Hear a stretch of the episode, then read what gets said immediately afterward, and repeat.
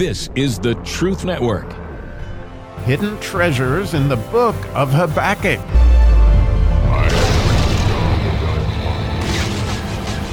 Oh, I love to start out on new adventures in a new year. And as it turned out, my wife didn't have surgery this morning uh, as her doctor had COVID. So we'll be praying for that. But um, as a result, I got a chance to jump in here with Habakkuk. And as we talked about, that this would be our first,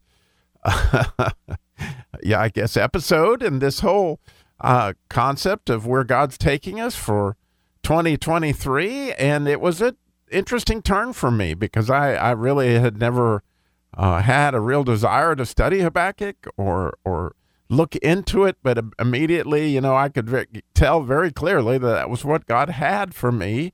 As we learned actually in the Song of Solomon, it, it you know, in the fifth chapter when he said that the Lord is, or she said, the, the church was saying that, that she slept, but her heart was awake, and that's the voice of my beloved knocking. Well, the voice of your beloved, and, and I'm sure you know, from time to time, I hope you've heard his voice, and it has a pull on your heart, and it has everything to do with the idea of Habakkuk, I believe, that pull on your heart that the Lord's voice has.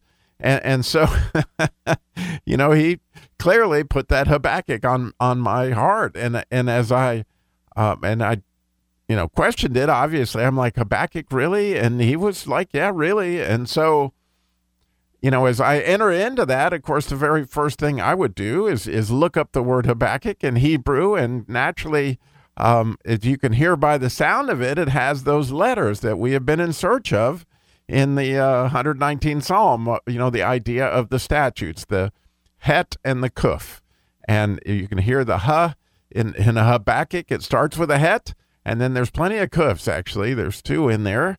Um, and there's a bet and a vav to go with them. So um, as I looked up the word Habakkuk and I saw that those were my letters, I went, okay, God, we, we must be going there. And the idea of Habakkuk is actually this hug from the bosom. And clearly, um, for those of you um, who have studied the book before, uh, he was someone that loved God intensely and was certainly a prophet. He lived in the time of Josiah, and so he was a contemporary of Jeremiah and and probably not too far off of Isaiah because, you know, it was Isaiah that was certainly there um, when uh, Josiah died, and, and, you know, part of Isaiah is his lamenting that. And so you can kind of get the time frame of this, but it says clearly in the first verse that we're going to go ahead and start because it's the best way I know to look at it. It says, The burden which, and again, this would be the Aleph verse or the wisdom verse, and there's a lot of wisdom here it says, the burden which Habakkuk the prophet did see. And so it might even seem redundant because of the fact that, you know, prophet in Hebrew is very much connected to this idea of seers. And so here's what the seer saw.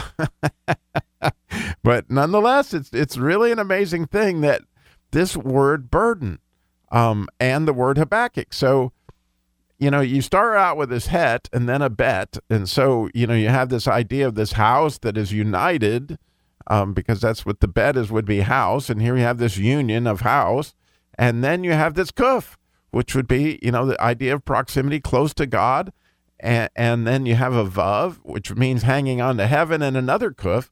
And interestingly, when you just take that concept of a het and a bet. It's it's like this idea of bosom, and so here's a hug from the bosom, and, and so I think it's important to note that um, that probably Habakkuk was a hugger, or the kind of person that was intimate with people and loved them deeply. And I think that's part of the reason why this was such a burden to him, because the prophecy that we'll you know begin to see here in a minute is of the Babylonians uh, coming and essentially casting judgment on the people of Israel.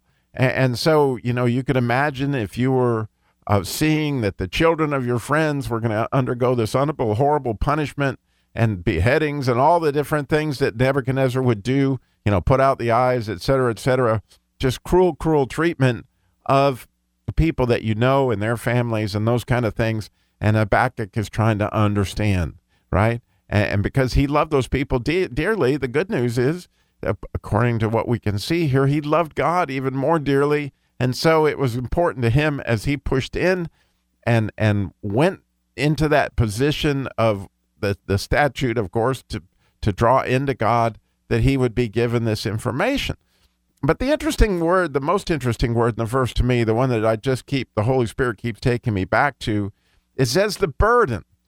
The burden. And that word burden is very much connected to the idea of forgiveness, interestingly, um, in, in that the word burden is a mem, which would be the Messiah or more, um, and then a shin, and then an aleph. And the word forgiveness is a nun and a shin and an aleph. okay, so you can see the, the relationship. And it's interestingly, when you're trying to forgive somebody, there's this burden of God's love, right? That you know you're supposed to do it, but you just don't know quite how to do it. And in this case, you know, that the shin and the aleph is like the, idea as we studied in the 109 I mean as we studied in the Song of Solomon you might remember it says jeal- jealousy is as cruel as the grave. The flames are of flames of fire right? And, and, so here you have this shin of God's love. In other words poor, God is is is intensely jealous of what's gone on in Israel and how they've chased after gods and other gods and things because he knows the damage that not only are they doing to themselves but they're doing for generations and and it's you know breaking God's heart, and He burns with this vehement flame. And, and so, as a result of that, there is going to be a judgment, which is why that mem is on the front of those two letters. And so, unfortunately for Habakkuk, or fortunately for Habakkuk, however you want to put it, he's the one that gets to see this vision of what's going to happen. God shares it with him because he loves him, he trusts him, and he obviously wants him to work through how he's going to feel about this thing so that we could all study it later on. And of course, there's very, very famous verses in Habakkuk. I'm not going to give you a spoiler alert, but there are some amazing verses in Habakkuk that we're going to be getting to. But right now, we're just going to get the idea of wow. Sometimes, like, you know, I, I, I often think of the Clint Eastwood movie where you know, he's got a girlfriend and somebody keeps on picking on him, beating on him, and you're like, man, I would not want to be that guy because you know when Clint Eastwood catches up with him, this is not going to be good. well, it's kind of like that when you when you know that all these people are moving away from God, and these people that were entrusted with God's law, they were entrusted, you know, with His um, house, they were entrusted with His testimonies, and all these things they were entrusted to keep and and now they have forsaken that, and you know that it's not going to go well. Um, and, and so it's it's hard that that unfortunately Habakkuk has this burden of he sees what this is going to be, and he is trying to reconcile it and, and trying to do what God would have him do in this situation.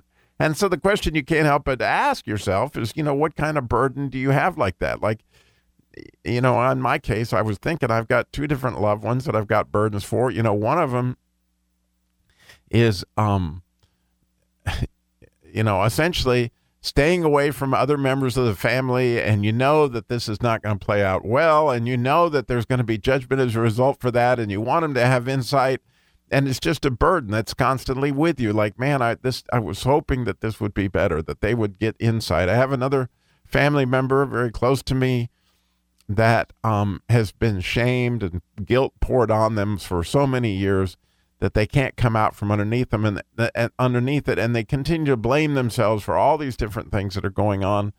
And you know unfortunately i see this happening and i and i try to reason with this person. And i pray for this person. I do all these things. But unfortunately you know so far they haven't seen the light. And so it's like you see somebody that is burning fixing to put their finger down on the hot stove and and you know that they're going to do it and there's nothing in the world you can do to stop it um, but I think that the idea here is that the faith is that God's judgments are right, and in faithfulness, He is going to afflict the people that you love. In other words, He wouldn't do this unless this is what they needed, and nobody will know how to do it better, and nobody would know how to do it exactly in the right amount like God knows how to do it. But nonetheless, as we set up this book, I think it's important to note that here Habakkuk was a lover of people. I mean, clearly that's in his name. It's all over his name that he liked to be close, he liked to be intimate. And in that, you know, clearly he also was close and intimate with God. And as a result, God gave him vision. He gave him a burden and he trusted him. And, so we're going to see how that plays out in these upcoming adventures, in these hidden treasures. Now, in the um, in the prophecy of Habakkuk. And I'm so grateful that you're going on this journey with me. And thank you so much for listening. God bless.